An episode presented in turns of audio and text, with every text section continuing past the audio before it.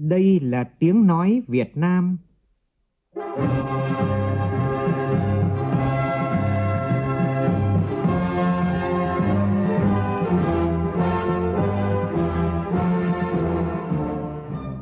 là tiếng nói Việt Nam,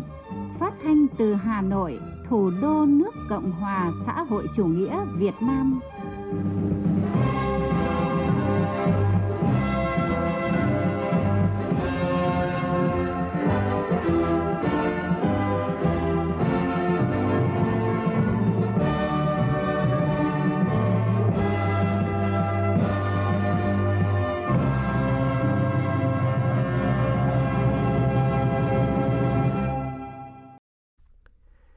Kính chào quý vị và các bạn. Mời quý vị và các bạn nghe chương trình Thời sự chiều của Đài tiếng nói Việt Nam với những nội dung chính sau đây.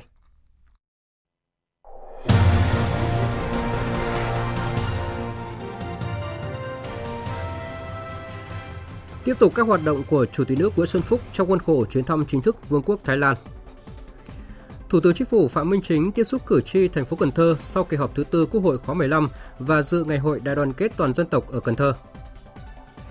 Các nước ASEAN và Trung Quốc khẳng định ý nghĩa tầm quan trọng của tuyên bố ứng xử của các bên ở Biển Đông DOST cũng như hướng tới xây dựng bộ quy tắc ứng xử của các bên ở Biển Đông hiệu quả thực chất. Lần đầu tiên Việt Nam thực hiện thành công ca ghép da từ người cho chết não. Trong phần tin quốc tế, Triều Tiên hôm nay tiếp tục phóng tên lửa Mỹ tuyên bố sẵn sàng dùng mọi năng lực gồm cả hạt nhân để bảo vệ nước đồng minh Hàn Quốc và Nhật Bản. Dự thảo đầu tiên về thỏa thuận chung của hội nghị thượng đỉnh lần thứ 27 các bên tham gia Công ước khung của Liên Hợp Quốc về biến đổi khí hậu gọi tắt là COP27 không đề cập nội dung lập một quỹ bồi thường cho những thiệt hại do biến đổi khí hậu.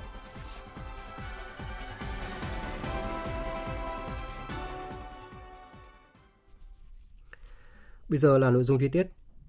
Tiếp tục chuyến thăm chính thức Vương quốc Thái Lan, sáng nay tại trụ sở Quốc hội Thái Lan, Chủ tịch nước Nguyễn Xuân Phúc đã hội kiến với Chủ tịch Quốc hội Thái Lan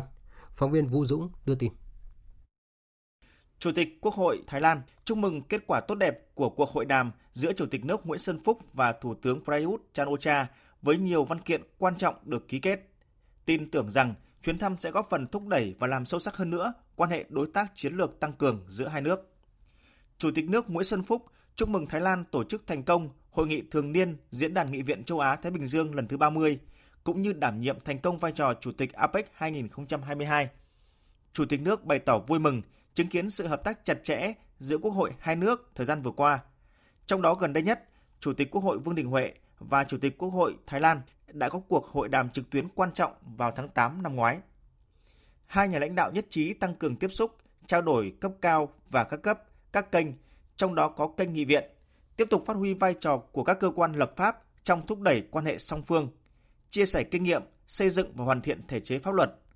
Chủ tịch nước đề nghị Quốc hội Thái Lan ủng hộ mở cửa hơn nữa thị trường Thái Lan cho hàng hóa của Việt Nam, thúc đẩy việc ký kết phê chuẩn các cơ chế hợp tác hai nước, ủng hộ và tạo điều kiện thuận lợi cho cộng đồng người Việt Nam tại Thái Lan, bao gồm cả các hội đoàn người Việt. Chủ tịch nước đề nghị Quốc hội Thái Lan tiếp tục ủng hộ duy trì lập trường chung của ASEAN về giữ gìn hòa bình, ổn định, bảo đảm an ninh, an toàn và tự do hàng hải hàng không ở Biển Đông – giải quyết tranh chấp bằng các biện pháp hòa bình trên cơ sở tôn trọng luật pháp quốc tế.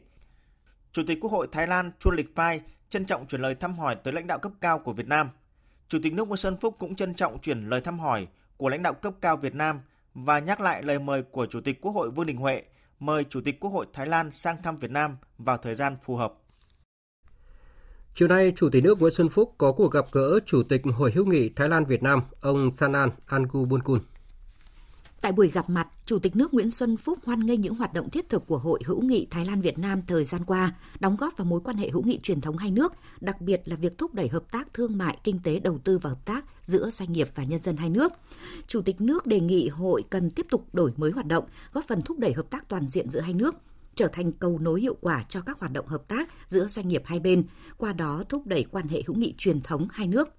Nhân dịp này, Chủ tịch nước cũng cảm ơn các cấp chính quyền Thái Lan và Hội hữu nghị Thái Lan Việt Nam đã quan tâm giúp đỡ cộng đồng người Thái gốc Việt, mong muốn hội tiếp tục quan tâm và tạo điều kiện để các hội của hội viên người Thái gốc Việt có thể phát huy vai trò và đóng góp nhiều hơn nữa vào các hoạt động giao lưu hữu nghị giữa hai nước.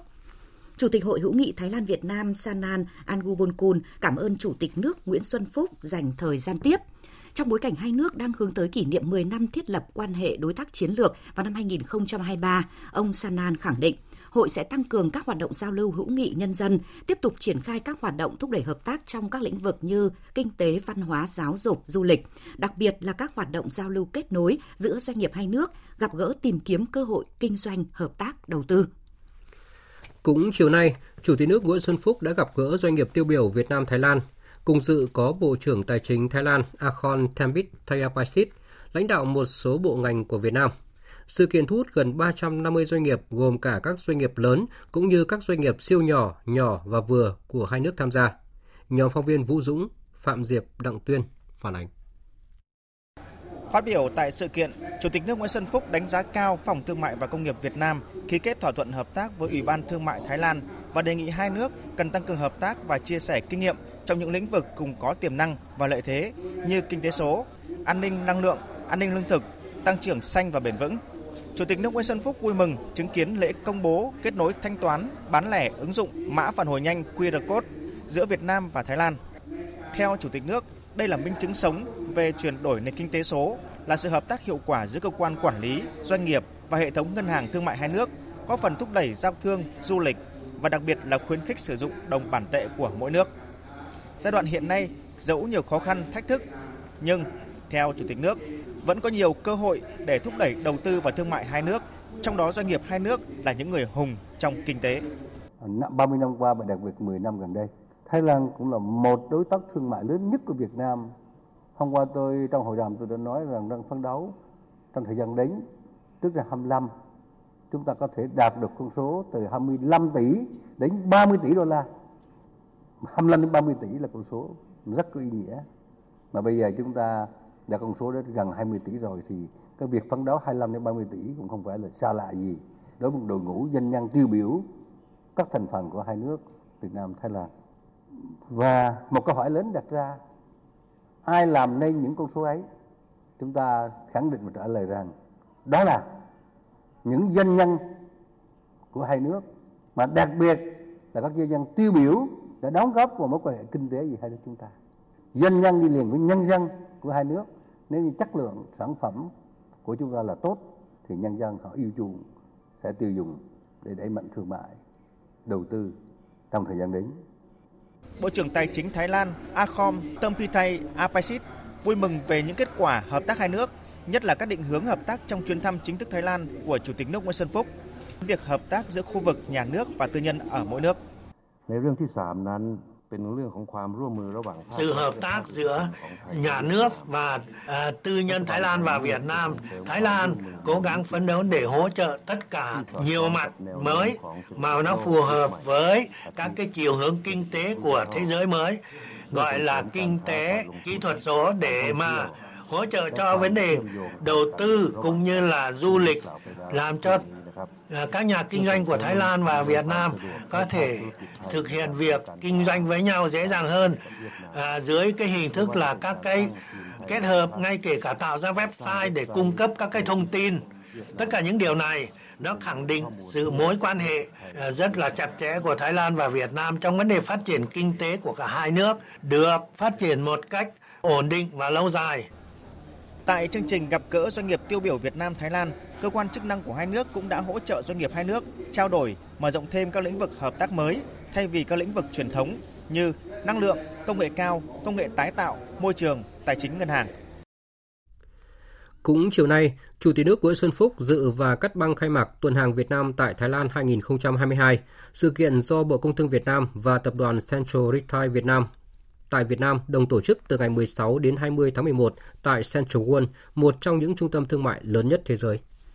Tuần hàng Việt Nam tại Thái Lan 2022 thu hút hơn 70 doanh nghiệp tham gia trưng bày và kết nối giao thương, qua đó giới thiệu những sản phẩm được xem là tinh túy nhất của Việt Nam, được lựa chọn kỹ lưỡng với những nét đặc trưng riêng biệt như sản phẩm có những yếu tố cải tiến vượt bậc, sản phẩm mới tốt cho sức khỏe từ nguồn tự nhiên, canh tác hữu cơ, sản phẩm được quản lý truy vết chất lượng sản phẩm qua công nghệ blockchain, sản phẩm thuộc chương trình ô cốp Elite, sản phẩm thuộc chương trình trọng điểm kinh tế tuần hoàn, tiêu biểu như các mặt hàng organic hữu cơ của Vinamid, công ty cội Việt từ Lào Cai, tương ớt Mường Khương, trà cam nấm hương sử dụng công nghệ và kỹ thuật tiên tiến để giữ được hương vị của sản phẩm, đồng thời đảm bảo mức độ an toàn cao nhất cho người tiêu dùng. On Foods với sứ mệnh tạo ra các sản phẩm, thực phẩm và đồ uống bổ dưỡng nhất có thể bằng cách kết hợp AI, công nghệ với sự sáng tạo của con người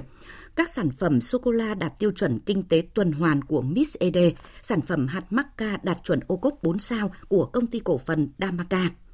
Đặc biệt, khách tham quan còn có cơ hội được giới thiệu về sản phẩm của hai điểm đến đặc biệt của Việt Nam ở hai đầu đất nước là Lào Cai và Cà Mau, với nhiều mặt hàng nông sản vùng cao và hải sản miền biển, cũng như quảng bá du lịch và các giá trị văn hóa vùng miền của hai địa phương.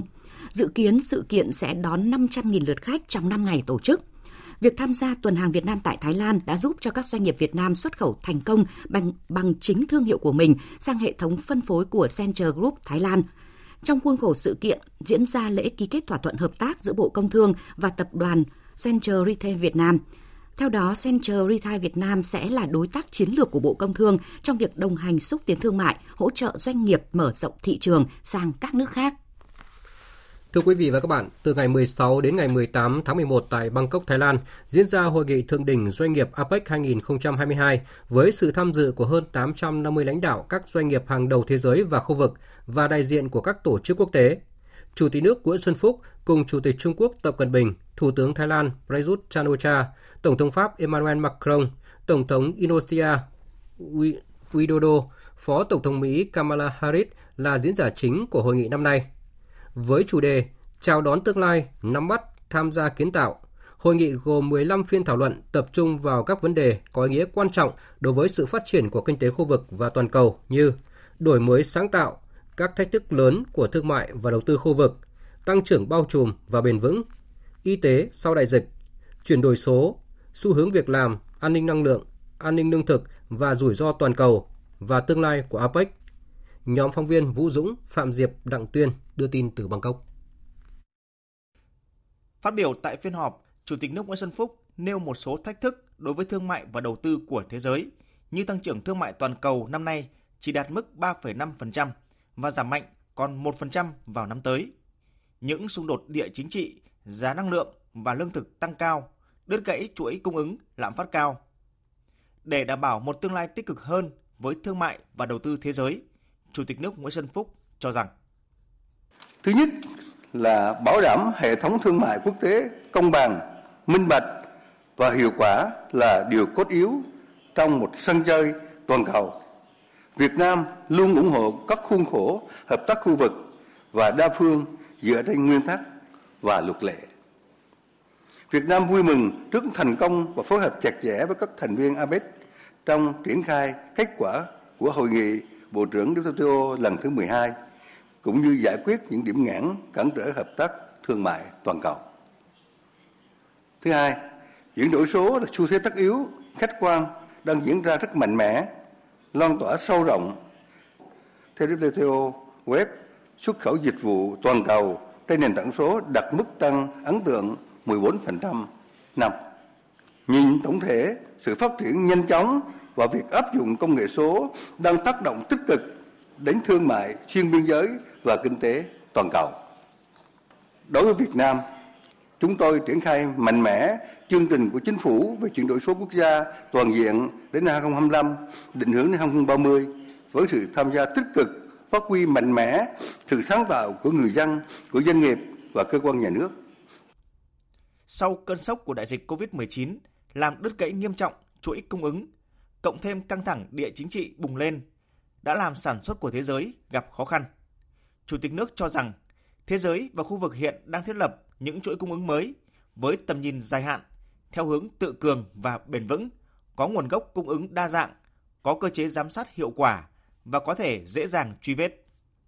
Nêu bốn xu hướng sẽ định hình quyết định đầu tư của các tập đoàn doanh nghiệp đa quốc gia trong tương lai do Quỹ tiền tệ quốc tế và Ngân hàng Thế giới đánh giá gồm sự gia tăng rủi ro và bất ổn, chủ nghĩa bảo hộ gia tăng, công nghệ mới và thúc đẩy phát triển bền vững. Chủ tịch nước Nguyễn Xuân Phúc dự báo trong thời gian tới, dòng vốn đầu tư sẽ mạnh mẽ vào những lĩnh vực như y tế, công nghệ sinh học, phát triển xanh và bền vững, hướng tới giảm phát thải carbon xuống 0%. Việt Nam cũng ưu tiên chọn lọc các dự án lấy chất lượng hiệu quả, công nghệ và bảo vệ môi trường là mục tiêu chủ yếu. Trong bài phát biểu, Chủ tịch nước Nguyễn Xuân Phúc cũng đã nêu những tiềm năng và cơ hội khi hợp tác với Việt Nam. Trong đó đã ký kết và thực thi gần 60 hiệp định khuyến khích bảo hộ đầu tư và thực thi 15 hiệp định thương mại tự do, trong đó có nhiều hiệp định thế hệ mới. Điều đó minh chứng rõ nét việc Việt Nam tăng cường hợp tác thương mại và đầu tư. Chủ tịch nước cũng chia sẻ bài học kinh nghiệm từ thực tiễn của Việt Nam, đó là đồng hành cùng doanh nghiệp, coi doanh nghiệp là chủ thể, trung tâm để lắng nghe, để giải quyết vướng mắc. Chủ tịch nước mong muốn cộng đồng doanh nghiệp APEC sẽ nêu cao tinh thần hợp tác, vượt qua thách thức, tiếp tục đẩy mạnh các hoạt động đầu tư kinh doanh tại khu vực. Thưa quý vị và các bạn, phát biểu của Chủ tịch nước nhận được sự quan tâm và đánh giá cao của cộng đồng doanh nghiệp. Trên cơ sở những chia sẻ, nhận định của Chủ tịch nước, các đại biểu đã thảo luận về các biện pháp, chính sách nhằm tháo gỡ khó khăn, thúc đẩy thương mại và đầu tư ở khu vực và tăng cường sự phối hợp giữa nhà nước và doanh nghiệp. Trở lại với các tin quan trọng trong nước. Chiều nay tại thành phố Cần Thơ, Thủ tướng Phạm Minh Chính và các đại biểu Quốc hội thuộc đoàn đại biểu Quốc hội thành phố Cần Thơ đã tiếp xúc cử tri sau kỳ họp thứ tư Quốc hội khóa 15. Phóng viên Vũ Khuyên phản ánh. Tại buổi tiếp xúc cử tri, đại diện đoàn đại biểu Quốc hội thành phố Cần Thơ thông báo kết quả kỳ họp thứ tư Quốc hội khóa 15 và hoạt động của đoàn đại biểu Quốc hội thành phố Cần Thơ tại kỳ họp này. Cử tri thành phố Cần Thơ bày tỏ phấn khởi khi thấy kết quả tăng trưởng về kinh tế xã hội trong thời gian qua với nhiều kết quả quan trọng, ấn tượng, hiệu quả trên các lĩnh vực. Cử tri mong muốn và kiến nghị Quốc hội, Chính phủ tiếp tục có những giải pháp phát huy những mặt tích cực, tháo gỡ những khó khăn vướng mắc hiện nay như trong việc mua bán thuốc vật tư y tế, đầu tư cho y tế cơ sở, những bất cập trong luật đất đai sửa đổi năm 2013, cải cách hành chính, đặc biệt về vấn đề ứng phó với biến đổi khí hậu, cử tri Nguyễn Việt Long, thị trấn Phong Điền, huyện Phong Điền nêu ý kiến. Đề nghị Quốc hội và Chính phủ đề ra những giải pháp có hiệu quả nhất để triển khai nhằm đáp ứng ứng phó với biến đổi khí hậu,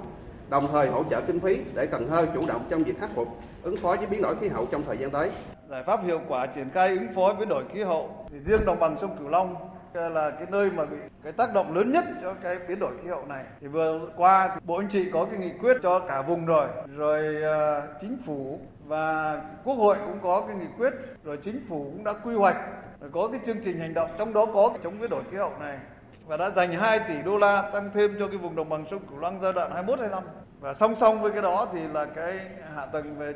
giao thông đầu tư lớn tăng hơn nhiều so với lại cái nhiệm kỳ trước. Thì chúng tôi ờ, sẽ tiếp tục nghiên cứu để làm sao cho chống biến đổi khí hậu đồng bằng sông Cửu Long. Mà vừa qua tôi đi gặp ai tôi cũng đề nghị là cùng hợp tác để chung tay để bảo vệ cái vùng đồng bằng sông Cửu Long này. Nó rất bản sắc về mặt văn hóa, truyền thống lịch sử hào hùng, rồi là phát triển kinh tế nông nghiệp, bảo đảm cái an ninh lương thực. Về vấn đề y tế, cử tri Nguyễn Thị Phượng, phường An Cư, quận Ninh Kiều đề nghị kiến nghị về y tế, quan tâm, sớm giải quyết khó khăn của ngành y như tình trạng đội ngũ y bác sĩ và nhân viên suy nghĩ việc nhiều, vật tư, y tế và thiếu thuốc người bệnh phải mua bên ngoài rất tốn kém và không đảm bảo chất lượng. Thì cái chỗ này thì đã khắc phục của mấy cái vấn đề, một là tạo cái môi trường làm việc tốt hơn cái thứ hai là liên quan đến cái chế độ đặc thù. Chúng tôi đang à, xây dựng và sẽ sớm ban hành cái à, nghị định, nâng cái à, phụ cấp mức nhân viên y tế, dự phòng y tế cơ sở từ 4 đến 70% lên 100% rồi thực hiện cái tăng lương cơ sở từ mùng 1 tháng 7 năm 2023 rồi các cái môi trường làm việc nó tốt hơn và chỉ đạo Bộ Y tế thì sẽ làm rất nhiều việc rồi uh, xây dựng rồi tính đúng tính đủ cho cái hoạt động uh, về cái tự chủ rồi đảm bảo thuốc vật tư y tế. Thì vừa qua thì đang sửa các cái nghị định các cái thông tư sửa luật khám chữa bệnh có cái hành lang pháp lý để làm. Về vấn đề nhà ở cho người thu nhập thấp cử tri Trương Văn Dũng phường An Bình quận Ninh Kiều nêu ý kiến. Hiện nay có rất nhiều công nhân người lao động đang có nhu cầu về nhà ở xã hội dành cho người có thu nhập thấp. Ờ, đề xuất đoàn đại biểu quốc hội thành phố, kiến nghị, ngành chức năng quan tâm có giải pháp gì để có nhiều dự án nhà ở xã hội giúp cho người ờ, thu nhập thấp, có được ngôi nhà ờ, để an cư, lạc nghiệp và an tâm công tác? Về các cái dự án đầu tư nhà ở xã hội dành cho người có thu nhập thấp, còn ít vừa qua thì à, tôi đã có cái cuộc họp và đưa ra một cái chương trình à, xây dựng ít nhất một triệu cái căn hộ cho người thu nhập thấp, bao gồm có công nhân. Chúng tôi đang triển khai các cái chương trình này. Và cái này thì cũng phải hoàn thành một số cái về cái hành lang pháp lý đang à, đề xuất trong cái luật đất đai trong cái luật xây dựng, trong cái luật đầu tư. Mà đang phải sửa các cái các cái nội dung có liên quan đến vấn đề này. Rồi cũng phải sửa một số cái nghị định của chính phủ ban hành theo các cái luật rồi sửa một số cái thông tư để có cái hành lang pháp lý làm tốt. Cái thứ hai là phải đầu tư để mà cho xây dựng cái cái nhà ở cho xã hội. Và phải hợp tác công tư nữa. Rồi cái thứ hai là phải đầu tư phải ưu tiên. Nói như các quý vị cử tri rất đúng phải có một cái nguồn ngân sách của nhà nước. Rồi cái thứ ba là phải có cái cơ chế mua rồi thuê rồi thuê mua. Về việc điều chỉnh luật đất đai sửa đổi trong thời gian tới, cử tri Trương Văn Bé, phường Lê Bình, quận Cái Răng đã đề xuất với Thủ tướng Chính phủ và đoàn đại biểu Quốc hội đơn vị thành phố Cần Thơ về việc giảm bớt các thủ tục hành chính. Cái thủ tục hành chính còn nhiều kê. Có chỗ là người dân người ta đi làm có khi 10 lần, 15 lần từ nhận chuyển nhượng tặng cho tới khi được cái giấy chứng nhận là làm sao nhà nước nên có cái đưa ra cái luật vào đồng thời chỉ đạo kiểm tra gắt gao để làm sao cái thủ tục đúng như cái sự chỉ đạo của đảng của nhà nước để cho người dân được dễ dàng và thuận lợi. Chứ còn bây giờ cái thật sự mà nói mình điện tử thì nhiều thứ lắm, nhưng mà cái thủ tục hành chính cũng vẫn còn nhiều khê, mà nhất là trong vấn đề đất đai.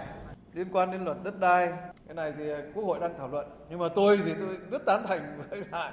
ý kiến của cử tri Dương Văn Bé là cái thủ tục hành chính nó còn dườm già quá. Tôi đang chỉ đạo bộ tài nguyên môi trường, cái gì luật thì chờ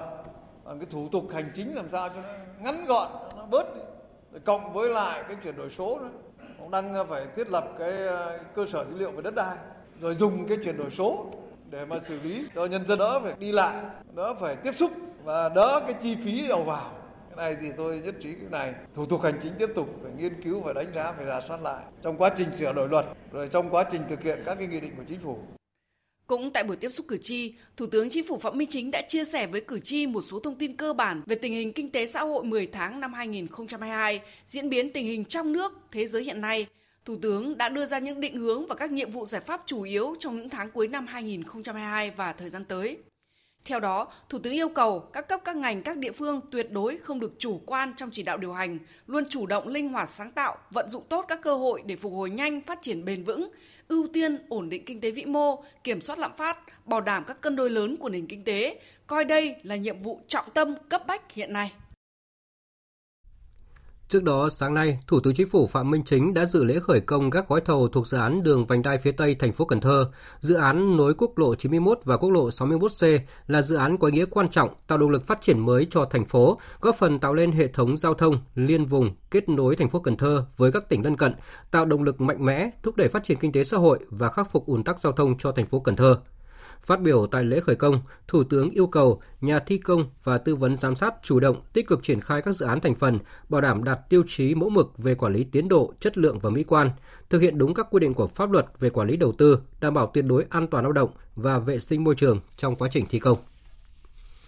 Thưa quý vị và các bạn, nhân kỷ niệm 92 năm ngày thành lập Mặt trận Dân tộc Thống nhất Việt Nam – 18 tháng 11 năm 1930, 18 tháng 11 năm 2022. Sáng nay, Thủ tướng Chính phủ Phạm Minh Chính đã dự ngày hội đại đoàn kết toàn dân tộc tại Liên ấp Nhân Thọ 1, Nhân Thọ 1A, Nhân Thọ 2, xã Nhân Ái, huyện Phong Điền, thành phố Cần Thơ.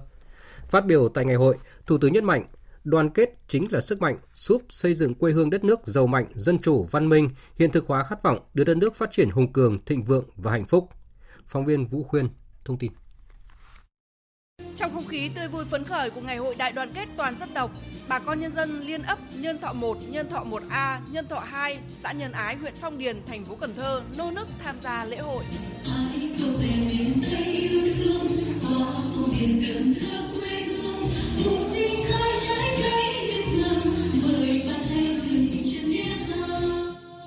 Đến dự ngày hội đại đoàn kết tại thành phố Cần Thơ, Thủ tướng rất vui mừng khi thấy thời gian qua, thành phố đã có nhiều sáng tạo, tổ chức nhiều hoạt động thiết thực hiệu quả. Thủ tướng đánh giá cao xã Nhân Ái, xã vùng ven của huyện Phong Điền với 6 dân tộc anh em Kinh, Hoa, Khmer, Sán Diều, Cờ Ho, Thái đã có những bước phát triển khá toàn diện trên tất cả các lĩnh vực kinh tế, văn hóa xã hội, an ninh trật tự và an toàn xã hội.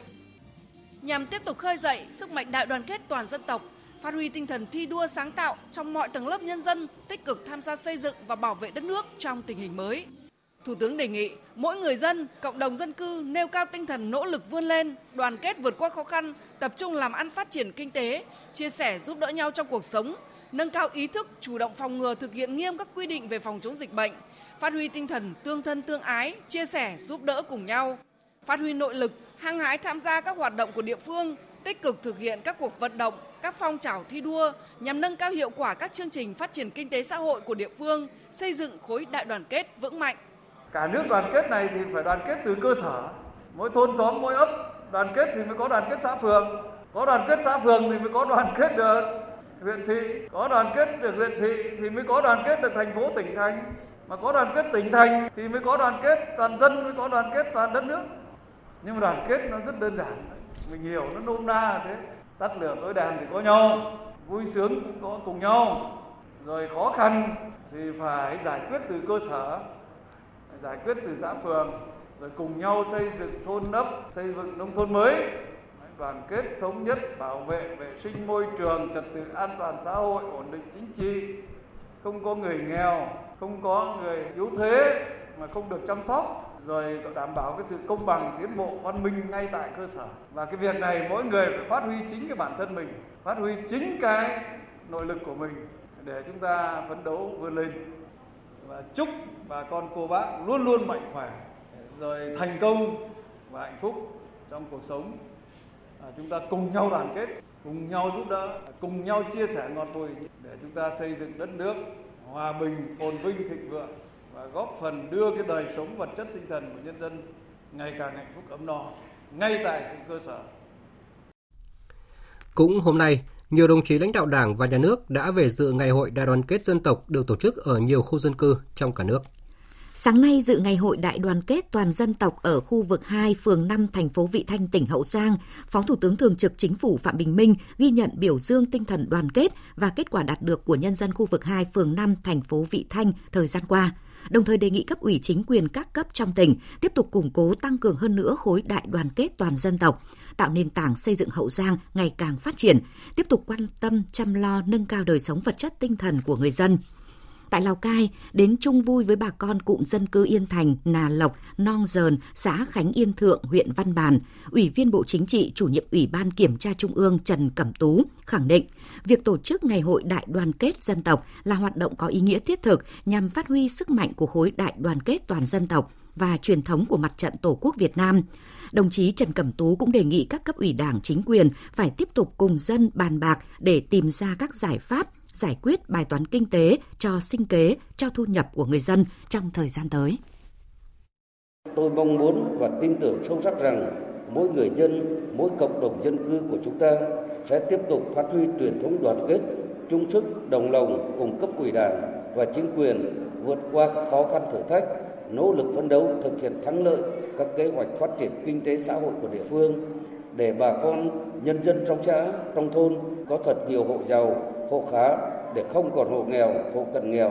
giữ vững thành quả xây dựng nông thôn mới, nâng cao chất lượng các tiêu chí góp phần cải thiện và nâng cao chất lượng mọi mặt của đời sống nhân dân.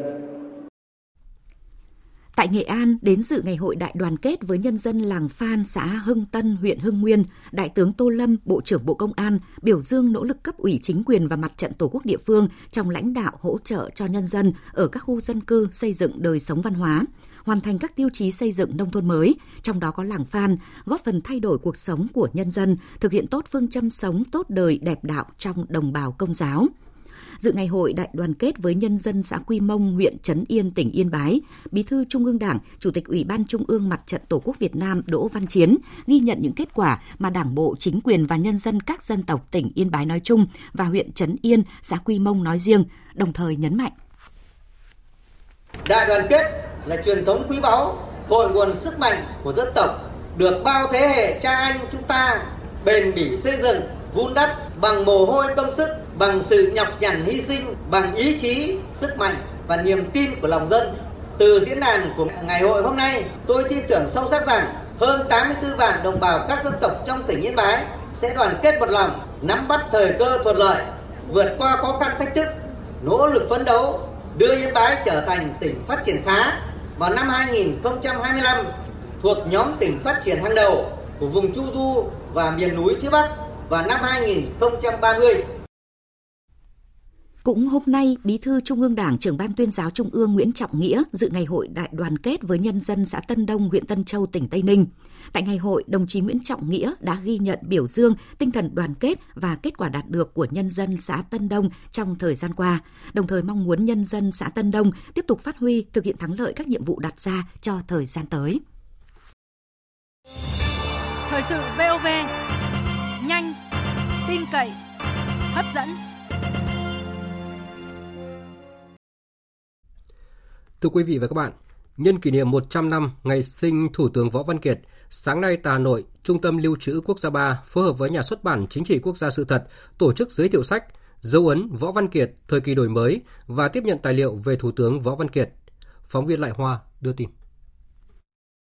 Cuốn sách dày 800 trang với 3 phần phản ánh những dấu mốc quan trọng từ thực tiễn chỉ đạo về con đường xây dựng phát triển đất nước, những bước ngoặt đột phá đem lại những thắng lợi lớn đối với cách mạng Việt Nam. Đó là dấu ấn Võ Văn Kiệt trong lĩnh vực kinh tế, dấu ấn Võ Văn Kiệt trong lĩnh vực văn hóa xã hội và dấu ấn Võ Văn Kiệt trong hoạt động ngoại giao. Bà Trần Việt Hoa, Giám đốc Trung tâm Lưu trữ Quốc gia 3 cho biết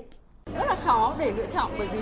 uh, có những cái ờ, tài liệu mà thể hiện cái sự bình dị của ông và có những cái sự chỉ đạo ở trong cái thời kỳ đổi mới và đầy khó khăn của đất nước. Thì chúng tôi thấy rằng là cũng có một cái phần là mình vừa phải có trách nhiệm nhưng thực sự là rất vinh dự và phấn khởi là được tham gia một cái hoạt động để tri ân để tôn vinh công lao của thủ tướng võ văn kiệt các bài viết, bài phát biểu, thư, điện của đồng chí Võ Văn Kiệt đã thể hiện tư duy đổi mới cùng những quyết định lớn. Những quyết sách của đồng chí đều mang tâm huyết vì nước vì dân, thấm đẫm hơi thở thực tiễn, thể hiện bản lĩnh trí tuệ, tầm nhìn của một nhà lãnh đạo chiến lược. Nhiều lần làm việc cùng Thủ tướng Võ Văn Kiệt, ông Đỗ Hoàng Linh, Phó Giám đốc phụ trách khu di tích Chủ tịch Hồ Chí Minh cho rằng Thủ tướng Võ Văn Kiệt là một người rất là bình trị, cách sống thì rất là thoải mái, chan hòa và luôn luôn là tiếp xúc rất gần gũi với quần chúng. Phong cách đạo đức của đồng chí Võ Văn Kiệt là một phong trò xuất sắc của Chủ tịch Hồ Chí Minh. Tại buổi lễ cũng đã tiếp nhận nhiều tài liệu quý về Thủ tướng Võ Văn Kiệt, từng tháp tùng và ghi lại nhiều khoảnh khắc hoạt động của Thủ tướng Võ Văn Kiệt. Nhiếp ảnh gia Ngô Minh Đạo đã tặng Trung tâm Lưu trữ Quốc gia 3 toàn bộ tư liệu của mình ghi lại trong 9 năm làm việc cùng Thủ tướng với nhiệm vụ của mình không bỏ sót cái tư liệu cho nhà nước thì đây là những sinh hoạt đời thường của ông và những cái sinh hoạt từ cái thời kỳ mà ông là cố vấn ấy, mà lúc bây giờ thì tôi lại nghỉ hưu rồi ông vẫn cứ gọi đi theo ông thì toàn bộ những cái tư liệu ấy là cho đến bây giờ ấy 800 cái file ảnh. Tiếp theo là một số tin kinh tế xã hội đáng chú ý. Sáng nay tại thành phố Hồ Chí Minh, Bộ Công Thương tổ chức diễn đàn thương mại Việt Nam Hoa Kỳ năm nay với chủ đề Thay đổi, thách thức và thích ứng Phóng viên Lệ Hằng thường trú tại Thành phố Hồ Chí Minh đưa tin. Đại diện Bộ Thương mại Hoa Kỳ đánh giá cao sự hợp tác và tăng trưởng mạnh mẽ ở các lĩnh vực thương mại kinh tế của hai bên. Cả khu vực công và tư của Hoa Kỳ đều sẵn sàng tăng cường hợp tác với Việt Nam trong các sáng kiến mới, các lĩnh vực tiềm năng với xu hướng phát triển bền vững như kinh tế số, năng lượng sạch, chống biến đổi khí hậu, y tế, giáo dục, dịch vụ tài chính, vân vân. Tại diễn đàn, nhiều doanh nghiệp Hoa Kỳ quan tâm đến những vấn đề liên quan đến khuôn khổ pháp lý về kinh tế số, an ninh mạng, hệ thống thanh toán online, quyền của người lao động, quản lý công, nguồn gốc xuất xứ, nguyên liệu của dệt may, sản phẩm gỗ, vân vân. Về vấn đề này, phía Việt Nam, bà Đỗ Phạm Ngọc Tú, Chủ tịch thường trực kiêm Tổng thư ký Hiệp hội Bông sợi Việt Nam khẳng định, sản phẩm của doanh nghiệp Việt Nam không liên quan đến đạo luật chống cưỡng bức lao động. Thì cái khuyến cáo của chúng tôi dành cho doanh nghiệp phải thận trọng trong việc kiểm soát chuỗi cung ứng và chuẩn bị đủ bộ tài liệu để chứng minh cái chuỗi cung ứng của chúng ta không có xuất xứ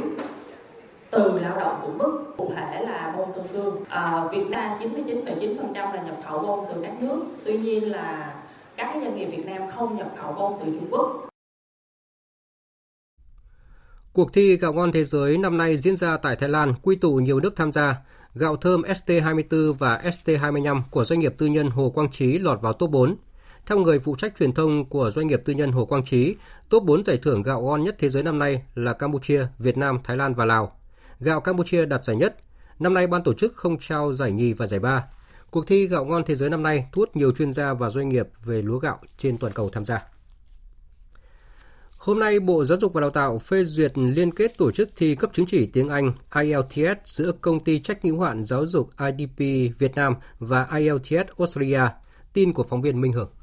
Theo quyết định này, các bên có trách nhiệm tuân thủ pháp luật Việt Nam những cam kết, kế hoạch đảm bảo các điều kiện về liên kết tổ chức vị thi cấp chứng chỉ năng lực ngoại ngữ của nước ngoài quy định tại Nghị định số 86 năm 2018 của Chính phủ, cũng như quy định của Bộ Giáo dục và Đào tạo. Trong đó đề thi, quy trình đăng ký dự thi, quy trình tổ chức thi, cơ sở vật chất, trang thiết bị để tổ chức thi, việc đảm bảo an ninh an toàn, bảo mật trước, trong và sau khi thi. Đội ngũ cán bộ kỹ thuật, nhân viên các bên tham gia tổ chức thi thực hiện theo quy định của IELTS Australia và pháp luật Việt Nam.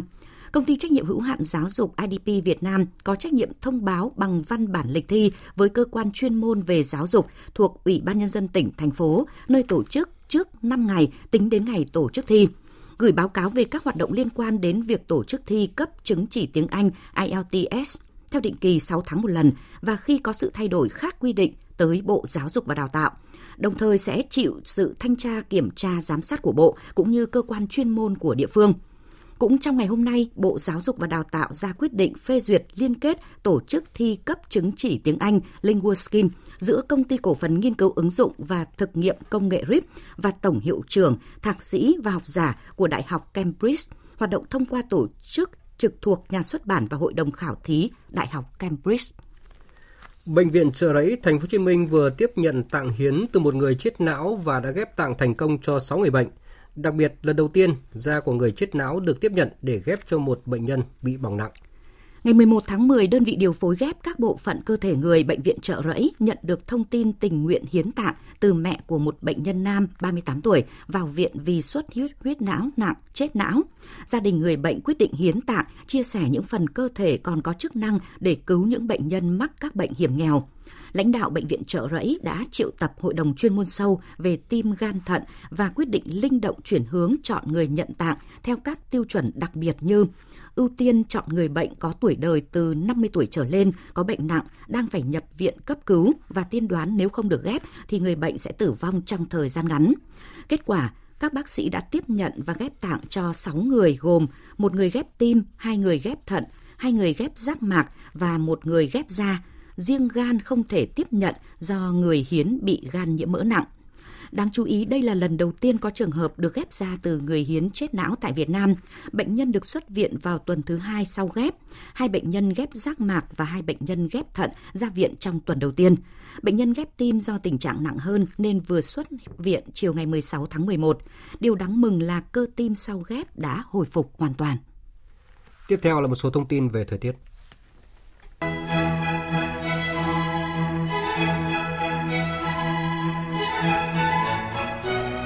Tâm Dự báo Khí tượng Thủy văn Quốc gia cho biết, do chịu ảnh hưởng của lưỡi áp cao lục địa suy yếu nên Bắc Bộ và Bắc Trung Bộ có mưa vài nơi, sáng sớm có sương mù và sương mù nhẹ rải rác. Riêng khu vực vùng núi Bắc Bộ đêm có mưa, mưa rào rải rác và có nơi có rông, cục bộ có mưa to. Khu vực từ Quảng Bình đến Phú Yên do chịu ảnh hưởng kết hợp với nhiễu động trong đới gió đông trên cao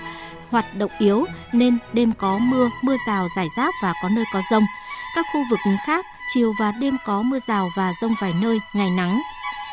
Dự báo vào hai ngày cuối tuần là 19 và 20 tháng 11, Bắc Bộ sẽ đón đợt không khí lạnh mới, cường độ mạnh hơn đợt không khí lạnh trong hai ngày 13 và 14 tháng 11. Khu vực từ Đà Nẵng đến Bình Thuận và khu vực Tây Nguyên, ngày nắng, chiều tối và đêm có mưa rào và rông vài nơi.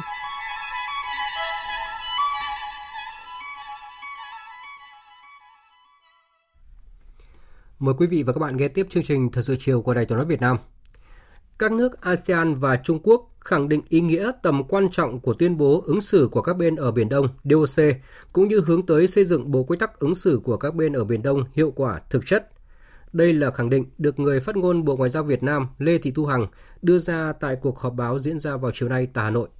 Phóng viên Châu Anh thông tin.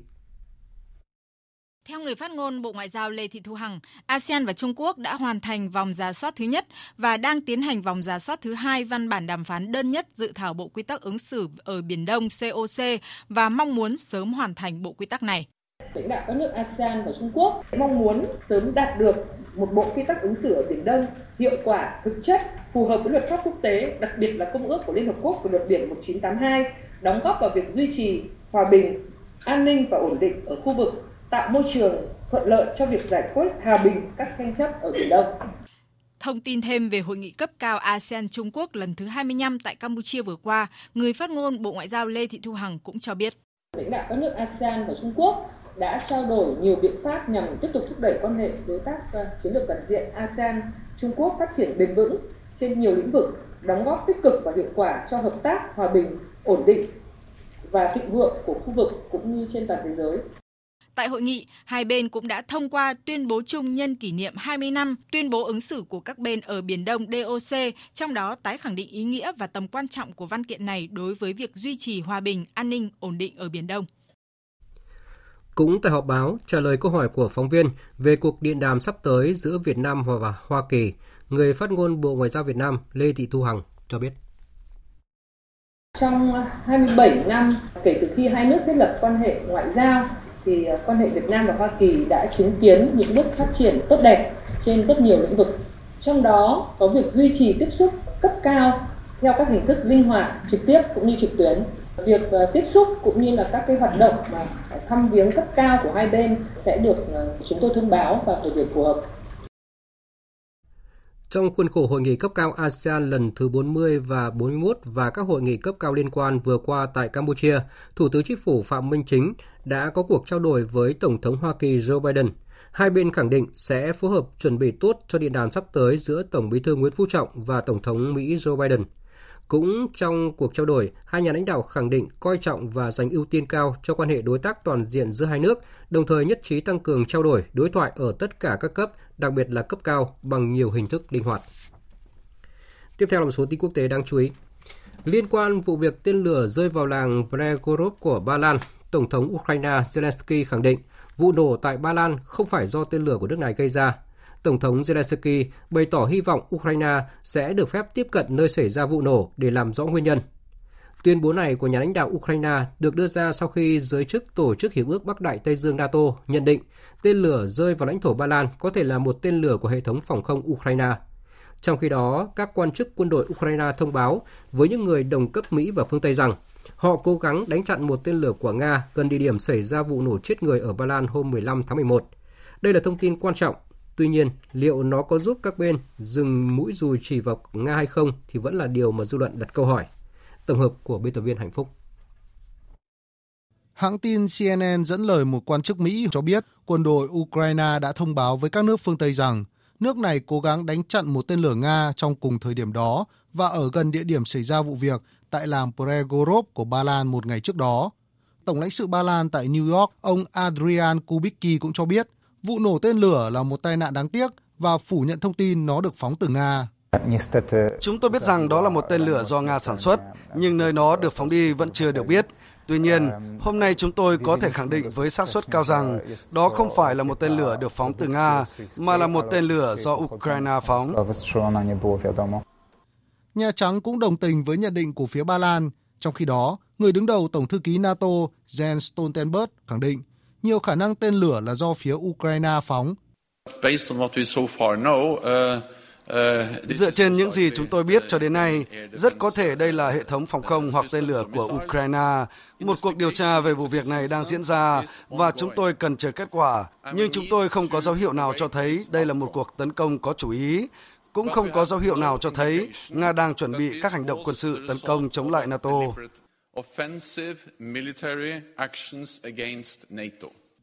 Kết quả cuối cùng của vụ nổ tên lửa vẫn phải chờ kết luận của cuộc điều tra. Bộ Ngoại giao Nga cho biết một số quốc gia đã đưa ra các tuyên bố vô căn cứ về vụ việc, đồng thời chỉ trích sự lộn xộn trong các cáo buộc Nga có liên quan là một phần trong chiến dịch bài Nga có hệ thống của phương Tây. Phát biểu tại Đại hội đồng Liên Hợp Quốc, Đại sứ Nga Vasily Nebenzia nói. Nga từ lâu đã không còn ngạc nhiên trước những nỗ lực của một số nước trong bất kỳ hoàn cảnh nào, bất chấp sự thật để đổ lỗi cho Nga. Ngay cả hôm nay, bất chấp rằng chứng cứ rõ ràng về vụ phóng tên lửa, nhiều đại diện của các nước phương Tây đã tuyên bố rằng ngay cả khi Ukraine phóng tên lửa thì Nga vẫn phải chịu trách nhiệm. Bất chấp những cảnh báo của Mỹ, Triều Tiên hôm nay tiếp tục phóng thử tên lửa. Cùng ngày, Hàn Quốc và Mỹ cũng tiến hành cuộc tập trận phòng thủ tên lửa. Các động thái gia tăng sức mạnh quân sự của các bên khiến cho tình hình bán đảo Triều Tiên tiếp tục nóng lên. Biên tập viên Hồng Nhung tổng hợp thông tin.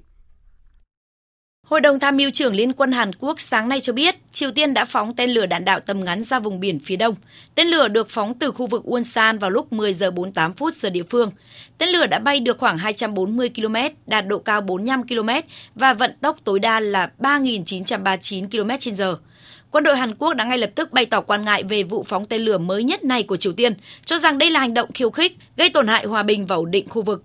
Quân đội nước này khẳng định sẽ duy trì trạng thái sẵn sàng chiến đấu toàn diện và theo dõi sát các động thái của Triều Tiên. Trong khi đó, Bộ Ngoại giao Mỹ ra tuyên bố tái khẳng định cam kết của Mỹ đối với an ninh của Hàn Quốc. Triều Tiên hiện chưa có bình luận gì về tuyên bố trên của Mỹ và Hàn Quốc. Đây là vụ phóng tên lửa đầu tiên của Triều Tiên trong tuần này. Vụ phóng được thực hiện trong bối cảnh Triều Tiên cảnh báo sẽ có hành động quân sự cứng rắn nếu Mỹ tiếp tục chiến lược tăng cường năng lực phòng thủ cùng các đồng minh trong khu vực trong khi đó, Mỹ cũng đe dọa sẵn sàng dùng mọi năng lực, gồm cả hạt nhân để bảo vệ đồng minh. Ngay sau khi Triều Tiên bắn thử tên lửa sáng nay, quân đội Hàn Quốc cũng xác nhận lực lượng Hàn Quốc và quân đội Mỹ đang tiến hành tập trận phòng thủ tên lửa. Cuộc tập trận có sự huy động cả tàu khu trục được trang bị hệ thống chiến đấu Aegis. Người đứng đầu cơ quan năng lượng nguyên tử Iran đã bày tỏ phản đối dự thảo nghị quyết do Hội đồng thống đốc của cơ quan năng lượng nguyên tử quốc tế chuẩn bị nhằm vào nước này. Phóng viên Tuấn Nguyễn thường trú tại Ai Cập theo dõi khu vực Trung Đông đưa tin. Người đứng đầu cơ quan năng lượng nguyên tử Iran Mohammed Eslami đã lên án các quốc gia chủ trương áp đặt các biện pháp trừng phạt và thực thi chính sách gây áp lực tối đa chống lại nước Cộng hòa Hồi giáo. Liên quan dự thảo nghị quyết của cơ quan năng lượng nguyên tử quốc tế IAEA nhằm vào Iran, ông Mohammed Islami khẳng định cơ quan năng lượng nguyên tử Iran đã đáp trả mọi cáo buộc chống lại nước này. Đồng thời ông cho rằng IAEA sẽ không chuẩn bị một dự thảo như vậy nếu cơ quan này thể hiện thiện trí trong quan hệ với Iran để tiếp tục đàm phán. Ông Islami cho biết thêm, Iran mong đợi một quan điểm phi chính trị hóa phù hợp với các quy tắc chuyên môn từ IAEA. Iran cũng nhận thấy không có bất kỳ lợi ích nào trong chuyến thăm của phái đoàn IAEA tới nước này trong trường hợp dự thảo nghị quyết được thông qua. Đáng chú ý là dự thảo nghị quyết do Mỹ và nhóm ba nước châu Âu gồm Anh, Đức, Pháp soạn thảo có nội dung lên án Iran bất hợp tác với IAEA xung quanh vấn đề dấu vết urani tại ba địa điểm của nước này, đồng thời kêu gọi cho phép các thanh sát viên của IAEA có thể đến thăm các địa điểm này. Chủ tịch Cuba Miguel Díaz-Canel bắt đầu chuyến công du Algeria, Nga, Thổ Nhĩ Kỳ và Trung Quốc. Chuyến công du kéo dài tới ngày 27 tháng 11 nhằm giải quyết các vấn đề thiết yếu liên quan cơ bản đến lĩnh vực năng lượng, với mục tiêu trước mắt là tìm kiếm các giải pháp củng cố mạng lưới điện lỗi thời của Cuba. Điện Kremlin và Đại sứ Cuba tại Nga thông báo, Chủ tịch Cuba Miguel Díaz-Canel sẽ gặp Tổng thống Nga Putin vào tuần tới tại Moscow. Hôm nay, Liên Hợp Quốc đã công bố dự thảo đầu tiên về thỏa thuận chung của Hội nghị Thượng đỉnh lần thứ 27 các bên tham gia Công ước khung của Liên Hợp Quốc về biến đổi khí hậu, gọi tắt là COP27, đang diễn ra tại Ai Cập. Văn bản không chính thức này nhắc lại các mục tiêu của Hiệp ước Khí hậu Glasgow được thông qua vào năm ngoái nhằm thúc đẩy các biện pháp hướng tới giảm dần năng lượng từ than mà khi đốt không có công nghệ giữ lại, đồng thời loại bỏ dần các chương trình trợ cấp nhiên liệu hóa thạch không hiệu quả. Dự thảo không kêu gọi giảm toàn bộ nhiên liệu hóa thạch theo đề nghị của Ấn Độ và Liên minh châu Âu. Dự thảo cũng không đề cập tới nội dung lập một quỹ bồi thường cho những thiệt hại, một yêu cầu quan trọng của những nước dễ bị tổn thương nhất trước biến đổi khí hậu. Tuy nhiên, văn bản này hoan nghênh việc các bên lần đầu tiên nhất trí đưa ra các vấn đề liên quan đến các thỏa thuận cấp vốn, khắc phục thiệt hại và mất mát vào chương trình nghị sự. Dự thảo cũng không bao gồm khung thời gian xác định liệu có nên lập một quỹ riêng hay không, theo đó cho phép các nhà đàm phán tiếp tục thảo luận về vấn đề hóc búa này. Nội dung dự thảo nhấn mạnh sự cần thiết phải thực hiện mọi nỗ lực ở tất cả các cấp nhằm đạt mục tiêu kiềm chế mức tăng nhiệt trung bình toàn cầu dưới 1 độ rưỡi đến 2 độ C so với thời kỳ tiền công nghiệp, theo Hiệp định Paris về biến đổi khí hậu. Văn kiện không chính thức này dựa theo đề xuất của các đại biểu đến từ gần 200 quốc gia và vùng lãnh thổ. Nội dung này sẽ tạo cơ sở cho các cuộc đàm phán diễn ra trong những ngày tới và rất có thể sẽ được điều chỉnh và bổ sung đáng kể. Hội nghị COP27 dự kiến sẽ bế mạc vào ngày mai. Vừa rồi là phần tin thời sự quốc tế. Tiếp tục chương trình thời sự chiều nay là trang tin thể thao.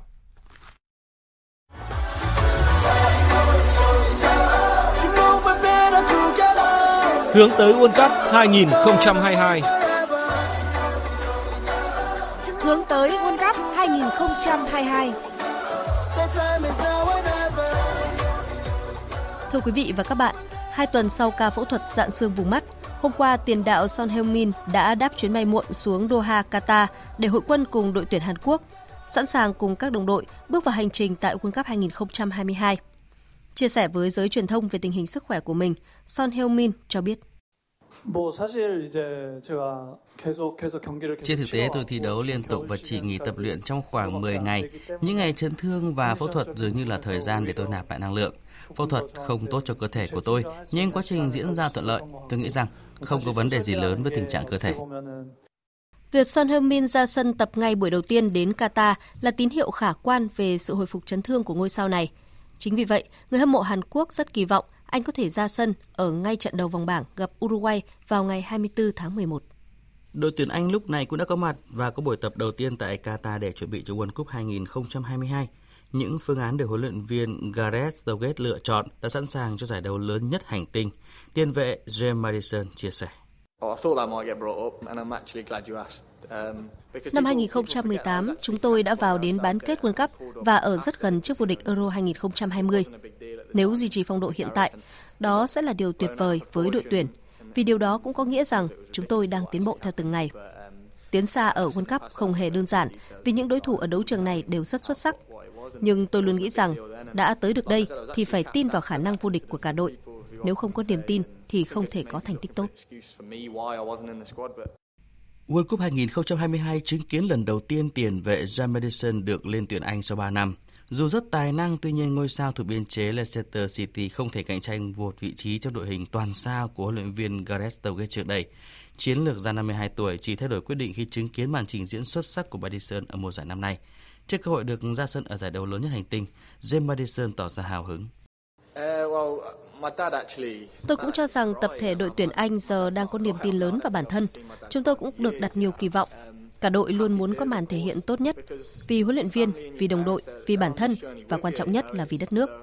Mong rằng World Cup 2022 sẽ là giải đấu mà chúng tôi tiến thêm một bước nữa.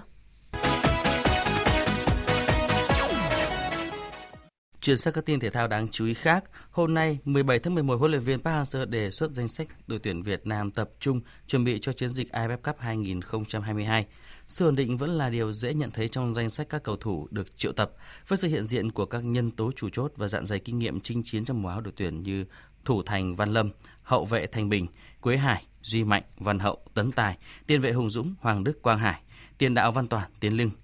Sự vắng mặt đáng chú ý nhất trong số các cựu binh là Đình Trọng, Xuân Trường và Công Phượng. Bên cạnh đó, huấn luyện viên Park Hang-seo tiếp tục đặt niềm tin vào Văn Quyết, cầu thủ chơi rất ấn tượng tại giải đấu gần đây, nhất là giải giải hữu quốc tế Hưng Thịnh 2022 giành chiến thắng 5-2 trước U21 Hải Phòng ở lượt trận thứ tư vòng loại giải bóng đá vô địch U21 quốc gia 2022. Đội U21 Viettel đang dẫn đầu bảng A với 10 điểm. Trong trận đấu này, tiền vệ trẻ tài năng Khuất Văn Khang đóng góp một bàn thắng ở phút 61. Văn Khang chia sẻ. Trận đấu này gọi là một trận đấu cũng gọi là khó khăn của đội vì toàn đội cũng đã có 3 trận đấu trước thì mọi người cũng đã thi đấu rất là nhiều nên là, nên là mọi người vào sân nên là cảm giác thi đấu nó sẽ có bị mệt mỏi nhưng mà toàn đội đã cùng nhau cố gắng để mà sao mà có một chiến thắng để mà giúp đội củng cố điểm số cũng như là à, lợi thế để mà có thể đi vòng chung kết. Theo lịch thi đấu, chiều mai Khuất Văn Khang và các đồng đội sẽ bước vào lượt trận cuối cùng của vòng loại gặp Đông Á Thanh Hóa, đội đang đứng thứ hai trên bảng xếp hạng với 9 điểm. Hiện tại thì lợi thế đang thuộc về câu lạc bộ Viettel cũng như là đội Thanh Hóa bởi vì hai câu bộ hai đội đã có số điểm cao là cao nhất thì đó cũng là một lợi thế thì với cục diện bảng em thì em em nghĩ là sẽ kịch tính đến vòng cuối cùng thì mới biết đội nào đi cho nên là nghĩ là đội nào cũng có cơ hội cho nên là bọn em sẽ cố gắng hết sức để mà làm sao mà có thể mà à, có mặt tại vòng chung kết. Huấn luyện viên Thạch Bảo Khanh vừa nói lời chia tay câu lạc bộ Công an Nhân dân sau khi giúp đội vô địch hạng nhất 2022 thăng hạng lên V-League 2023. Theo đó, hợp đồng giữa hai bên hết hạn vào tháng 10 vừa qua và không được tiếp tục gia hạn. Huấn luyện viên 43 tuổi cho biết sẽ sớm tìm kiếm cơ hội mới tại các đội bóng V-League trước khi mùa giải 2023 bắt đầu. Sau khi chia tay huấn luyện viên Bạch Bảo Khanh, Công an Nhân dân đang tích cực tìm kiếm người có thể trèo lái đội bóng trong mùa giải khắc nghiệt sắp tới. Nhiều thông tin cho rằng huấn luyện viên Lê Huyền Đức là ứng cử viên tiềm năng. Dự báo thời tiết Bắc Bộ và khu vực Hà Nội có mưa vài nơi, trưa chiều giảm mây trời nắng, riêng khu vực vùng núi có mưa mưa rào rải rác và có nơi có rông, cục bộ có mưa vừa mưa to. Gió đông đến đông nam cấp 2, cấp 3. Trong mưa rông có khả năng xảy ra lốc xét và gió giật mạnh. Nhiệt độ từ 23 đến 32 độ, vùng núi có nơi dưới 23 độ. Khu vực từ Thanh Hóa đến Thừa Thiên Huế có mưa rào rải rác và có nơi có rông, gió đông đến đông nam cấp 2, cấp 3. Trong mưa rông có khả năng xảy ra lốc xét và gió giật mạnh. Nhiệt độ từ 22 đến 31 độ. Khu vực từ Đà Nẵng đến Bình Thuận có mưa rào rải rác và có nơi có rông, gió đông bắc cấp 2, cấp 3. Trong mưa rông có khả năng xảy ra lốc xét và gió giật mạnh, nhiệt độ từ 23 đến 32 độ. Tây Nguyên và Nam Bộ, chiều tối và đêm có mưa rào và rông vài nơi, ngày nắng, gió đông đến đông bắc cấp 2, cấp 3. Trong mưa rông có khả năng xảy ra lốc xét và gió giật mạnh,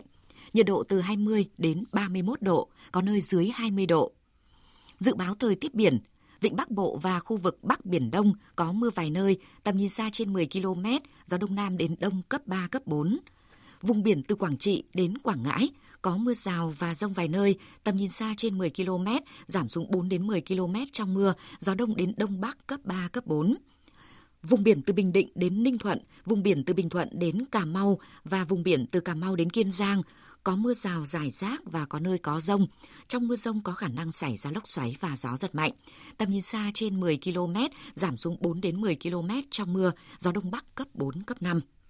Khu vực giữa và Nam Biển Đông có mưa rào và rông rải rác ở phía Nam. Trong mưa rông có khả năng xảy ra lốc xoáy và gió giật mạnh. Tầm nhìn xa trên 10 km, giảm xuống 4 đến 10 km trong mưa, gió đông bắc cấp 4, cấp 5. Khu vực quần đảo Hoàng Sa thuộc thành phố Đà Nẵng, không mưa, tầm nhìn xa trên 10 km, gió đông bắc cấp 4, cấp 5. Khu vực quần đảo Trường Sa thuộc tỉnh Khánh Hòa và Vịnh Thái Lan có mưa rào và rông rải rác. Trong mưa rông có khả năng xảy ra lốc xoáy và gió giật mạnh. Tầm nhìn xa trên 10 km, giảm xuống 4 đến 10 km trong mưa, gió đông bắc cấp 4, cấp 5. Thông tin dự báo thời tiết vừa rồi đã kết thúc chương trình thời sự chiều nay của Đài Tiếng nói Việt Nam. Chương trình do các biên tập viên Nguyễn Cường, Lan Anh và Nguyễn Hằng thực hiện với sự tham gia của phát thanh viên Phương Hằng và kỹ thuật viên Hồng Thanh. Chịu trách nhiệm nội dung Nguyễn Vũ Duy. Cảm ơn quý vị và các bạn đã dành thời gian lắng nghe.